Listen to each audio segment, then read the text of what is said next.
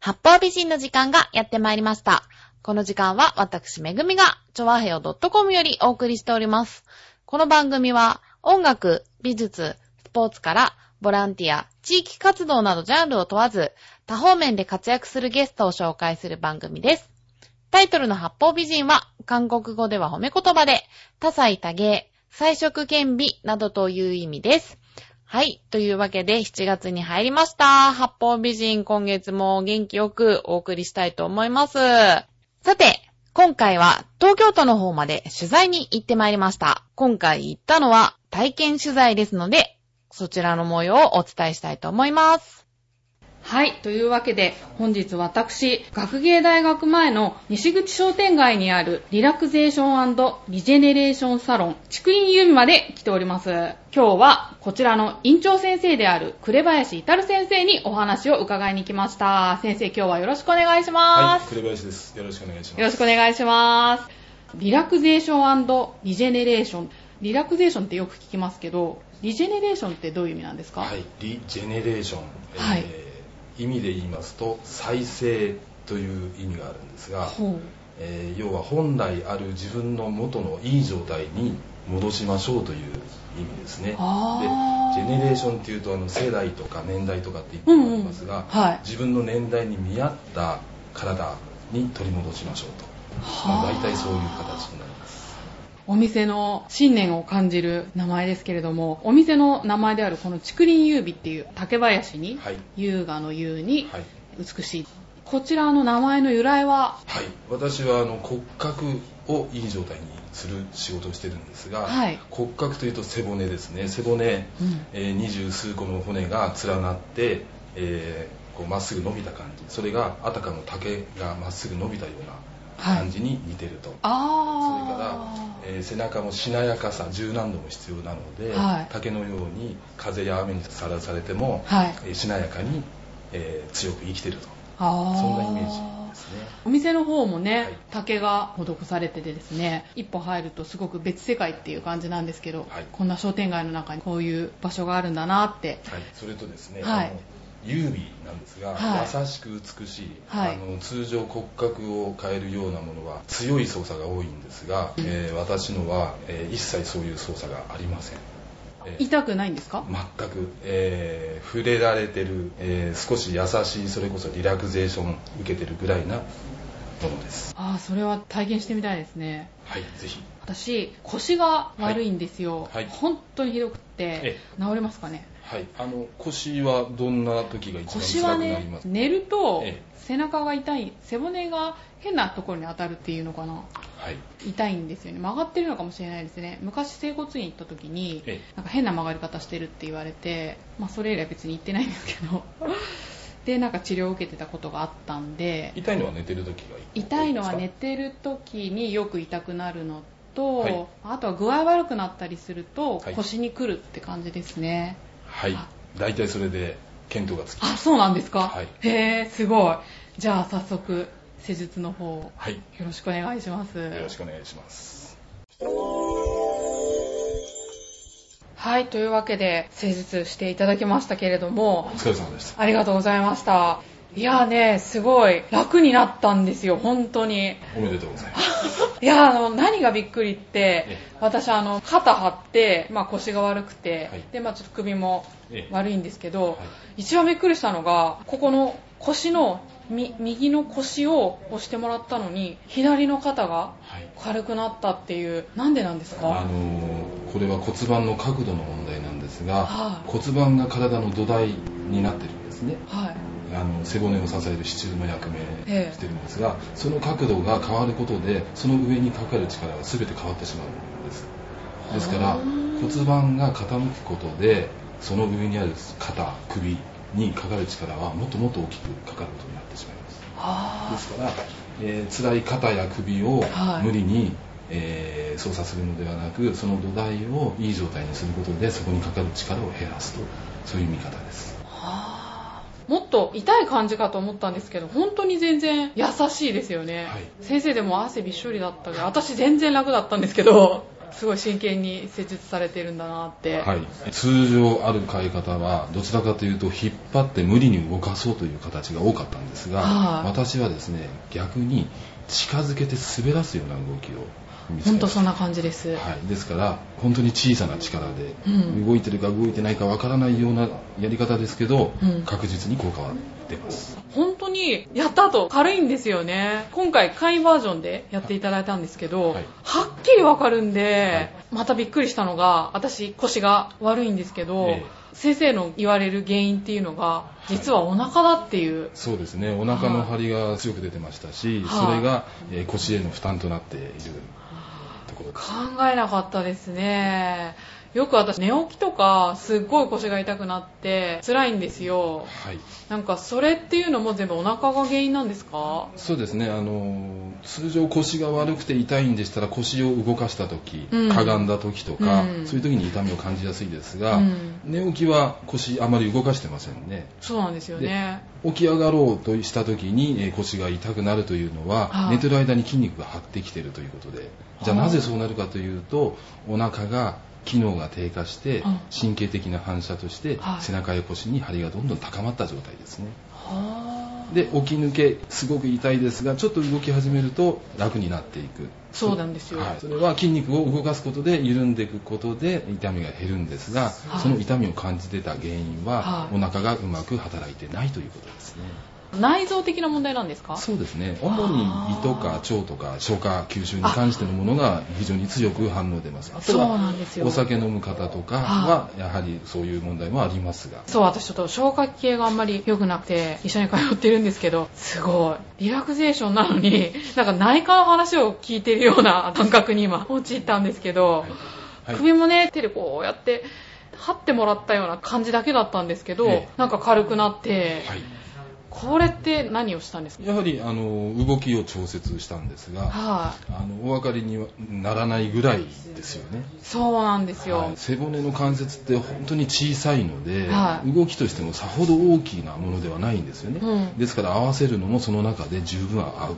そう、私小学生ぐらいの時から、はい。首を鳴らすのが癖だったんですよね。首鳴らすのってよく体に悪いとか言うじゃないですか。でも悪いです。首だけじゃなく関節を鳴らす操作はマイナスにつながります。そうなんですか。あ私、毎日鳴らしてますけど、例えば指動かす時に音は普通鳴らないですが、はい。引っ張ったり押し込んだらポキッと言いますね、はい。要は通常の動きを超えた時もしくはいは通常の軌道じゃない時に音がしています。であー。首を回しただけで音がしてしまうということはそこの中で はい。変な動きが起きているという証拠になりますねはでそれだけ不安定な状態がありますから、はいそれを支えるために筋肉は一生懸命頑張って硬くなってるそれが辛いんですい。筋肉なんですね。そうです辛いのは筋肉なんですがはその筋肉が力をいつも入れていなきゃいけない状況を作ることそれは不安定にさせることつまり音鳴らすことになりますい。てか、鳴らさないと辛いじゃないですか。いやそれは、えー鳴らすことをやめていただいて、はい。うまく合わせて、はい。えーそこにかかっている負担を分散させると辛さは取れます。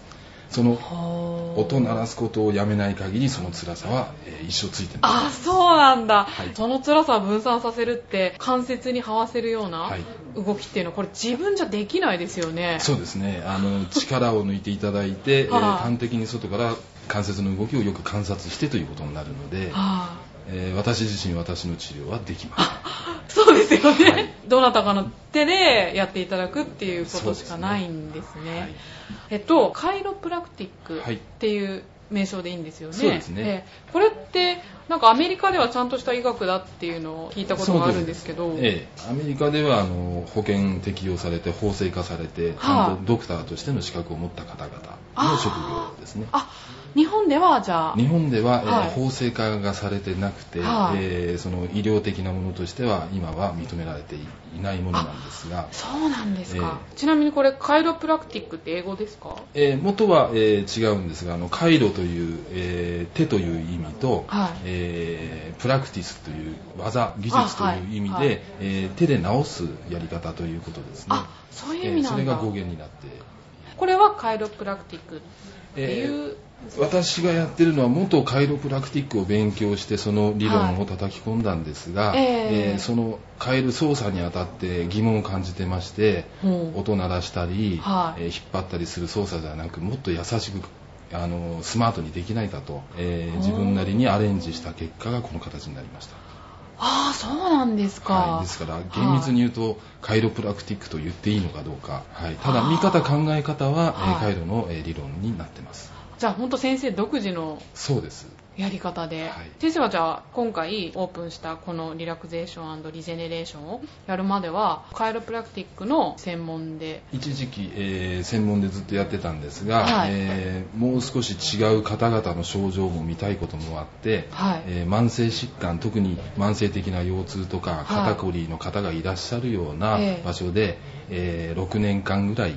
少し、えー自分を高めてまいりました。スポーツをされている方の施術とかもされてたんですか？あえープロスポーツ選手というあの決まった枠ではないんですが、はい。あのいろんな方がいらっしゃるようなところだったので、ええ。ーダンスを職業にしている方、はい。えーそれから、えーゴルフの方、はい。えー水泳の方いろんな方はいらっしゃいました。ああそうですか、はい。まあじゃあそういう方たちから本当に一般の方たちまで。はい。はあ違いってありますか？そうですね。あの生活がですね通常の方はあの動く頻度が少ないので、はい。そしてその方に動きを強要するようなやり方ですとかえって辛さを高める結果になったりします、ああかえってスポーツマンの方は体を動かすことが職業なので、はい。体がうまく使えるような調整をします。このお店ではええ。その人に合わせていろんなコースがはい。あるんでしょうか、あ、えーコースというよりもその方の状態を私が判断して、はい。えーそれによって、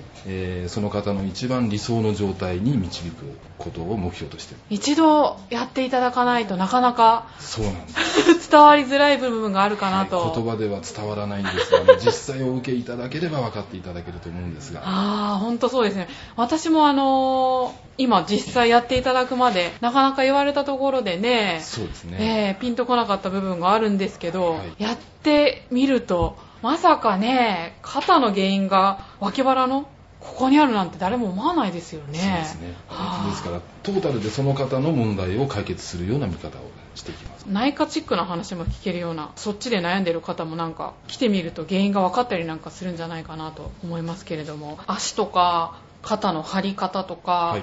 こういうことね普通に病院で行っても相手にされないじゃないですか。そうですねでも張ったりやっぱ辛いのはずっと続くんで、えそれはしょうがないっていうことで諦めてたんですけあどの病院ではその辛いところをちゃんと検査はしてくれるんですけど、はえーそこ以外のところはあまりよく見てくれないですね、うん。ただそこが辛くなってる原因がそことは限りません、ん逆を言いますと、はあそこ、えー辛さのある部分は他から負担が出てうん。辛くなってるところなので、うん、原因はもっと離れたところにあることの方が圧倒的に多いです、腰を押して肩が楽になるなんて考えないですからね普通は。ですから、えーえー長くこう病院に行って見てもらってもなかなか解決しないような方々、あ。えーもう少し違う見方を、えー取り入れた方がもっと楽になる可能性が高くなる。病気は病院でしか治らないっていう固定概念捨てた方がいいのかななんて思っちゃいましたけど。いやーすごいいろんな発見があってまあ今日は驚きの連続です。あのこちらのお店ではリラクゼーション以外にもいろんなメニューがあると思うんですけど。はい、パワープレートですか？はい、えそうですね。え。パワープレート。はい、えあちらもちょっと体験させてもらったんですけど、はい。パワープレートっていうのはえ振動を用いた機械なんですが、はい。えーとても効率のいい、はい。えートレーニングができます。はい。はい、あの通常の運動の、えー数倍を短時間で、えー消化した形にできます。乗ってるだけで運動と同じ効果が出るっていう感じなんですよね。ちょっとこちらもご紹介したいと思います。はい。この竹林指にあるパワープレートという機械を試してみたいと思うんですけど、今日は技術者の方が来ておりますので、いろいろ教えてもらいながら体験したいと思います。よろしくお願いいたします。このパワープレートってどんな機械なんでしょうか？はい。パワープレートはですね、振動の機械なんですけれども、はい。通常の振動の機械とはちょっと違いましてですね、簡単にまずじゃあ片足をはい乗せていただいてもよろしいでしょうか？今乗せちゃうんですか、はいあ、じゃあちょっとこれ靴脱いだ方がいいですよね。はい。では、スタートしますね。はい。今振動が流れています。わ、なんか、激しい振動ですね。あ、なんかちょっと立ってられない感じなんですけど。はい。はい。で、ぐっと前の方に力を入れてもらうと、振動がはいさらに強く感じるのがわかると思います。ごい強い。あの、今左足を乗せてるんですけど、ちょっと左、体半分がちょっと、お、あ、止まった。はい で、はい今終わったのはですね、30秒で一つのポーズになっておりまして、で、で、えっと、力を入れたりですとか、はい。筋肉を伸ばしながら乗ることによってうん、効果がちょっと違うんですね。なのでちょっと、簡単なんですけれども、はいトレーニングですとか、はいストレッチのポーズをちょこちょこっと乗っていただいてもよストレッチろしいでしょうか。のポーズ？はい。そしたらですね、はい。まずは、えっ、と、両足で今度は乗っていただいて、はい。両足で乗っちゃいまーす。で、先ほどちょっと力を入れてたので、はい。今度両足で乗った時にどんな感じになるのかっていうのをやってみます両足で、えっと、まっすぐに立っていいんですか？えっ、とですね、ぐっと腰掛けるような形で、ぎゅーっと、もうちょっと下ろします。いわゆはいるトレーニングのスクワットというポジションに持ってきます。きついなはで、い。力が今入ってるところで、もうちょっと腰下ろします。そうですね。今スタートしました。はい。そうすると、太もものあたりにぐっと振動が加わってくるのがわかりますでしょうか？すっごい来る。うわー。あこれ筋肉痛になる。すっごいなんかビリビリ来てます。はい。で、手を少し軽く握っていただいて、はいまあ30秒なので、あと10秒ぐらいですね。踏ん張っていただくだけで、長い。10秒長い。普段使わない筋繊維ですとか、そういうところも振動によって反射的に使うことができますので、短時間でたくさんの筋繊維を動かすことができます。ほー。はい、ちょっと大変だったと思うんですけあども。ー疲れる。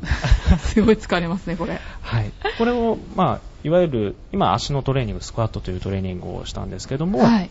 腕のポーズを取れば、腕の筋力がしっかりと効。効いてきますすし、お腹周りでしたら、お腹周りのポーズを取っていただければ、一つのポーズ30秒からはいエクササイズができるような形になります。へー。え、30秒やることで、どれくらいの効果があるんですかね？えっとですね、これ一番弱い振動で、1秒間に3方向の振動が30回行われてますので、うん。30秒やるだけで900回筋収縮が起きているような形に、900回？はい。それだと普通に運動したらどれくらいの時間？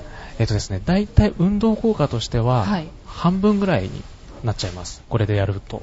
半分なんですか？半分ぐらいになっちゃいますのへで、ー随分効果的にはなるかと思います。スポーツ選手とかはいも使われてるって伺ったんですけど。そうですね、今、あの、ワールドカップが開かれてますけれども、はいイングランドですとか、はい。ドイツですとか、はい。あの、サッカー先進国と言われているところは、大体使ってます。で、日本代表もはい。持ってっちゃってますので、あ、そうなんですか？はいこのパワープレート。そうですね、ちょっとタイプは違うんですけれども、アスリートモデルっていうのがありまして、えー。そちらを持ってっていますので、はー。常にトレーニングっていうのは、いろんなところでやってるんですけれども、はい。試合の前とハーフタイムで使ってまして、はあ。いわゆる先ほど言ったように、使われてない筋繊維だったり、使いづらいところをですね、振動で入れて、うん。まあ、筋肉の、まあ、使われ方っていうのをたくさん使わせることによって、うんうん。ジャンプ力ですとか、スピードをマックスにすることがあできますので、そうなんですか。はいえ、30秒間だけでですか？大丈夫です。え大丈夫です。本当に？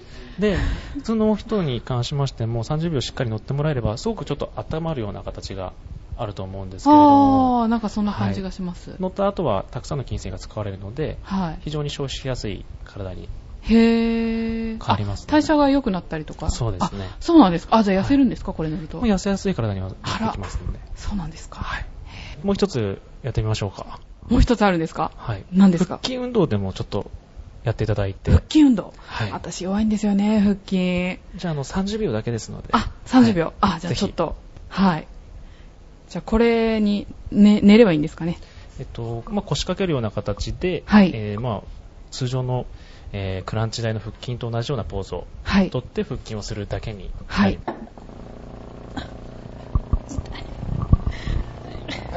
あ、痛い、無理。てか、下がってくるんだけど、どんどん。痛い痛い痛い痛い痛いに10秒経過うーん。てか、背中が、15秒経うーん、これ何秒？過30秒。いや、もう無理。あと10秒。7 6 5 4 3 2 1ああ、無理。もう。これは、すっごい汗かいたんだけど、30秒ですよね。あ何何十秒かでこれだけの効果が得られる。あーこれは、え、普通の腹筋の何回分ぐらいを？うーんただ、これだけの疲労をやろうとすると、はいやっぱり腰が悪い人は、その前に腰の痛みでできないでしょうし。ああ、でもこれ腰痛くなった、ちょっと。ああ、疲れた。もう今日の運動一日終わりました、これで。はい、じゃあ、パワープレートの体験をお聞きいただきましたが、このパワープレートっていうのは、運動効果以外の効果もあるんですよね？そうですね、あのーストレッチ効果体を柔軟にするような効果もありますし、はえー代謝を上げる、うんえー血流も良くなる、えーそんな効果もあります。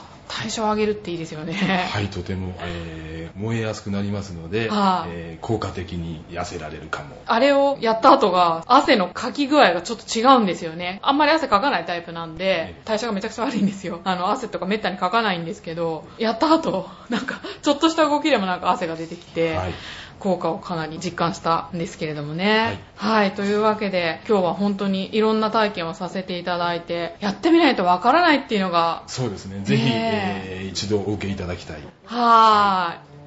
え、あの、詳細はですね、あの、チョアヘアのホームページの方にリンクしておりますので、興味を持った方は、効果を実感しに来ていただけたらと思います。はい。というわけで、今日は長時間にわたりましたが、栗林先生どうもありがとうございました。ありがとうございました。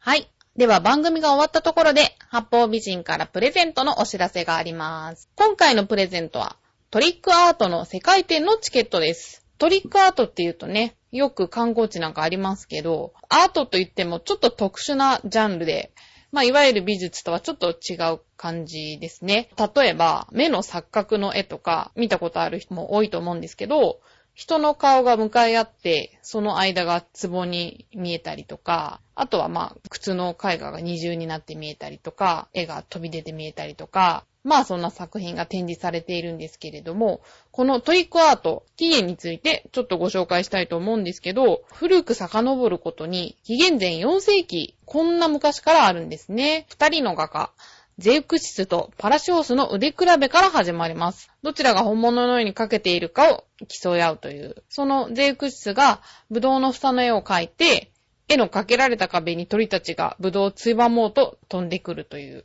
まあそういった一方、パラシオスはカーテンの絵を描いて、ゼウクシスがカーテンを開けて絵を見せろって言ってしまったという、まあそういったようなエピソードが伝わってます。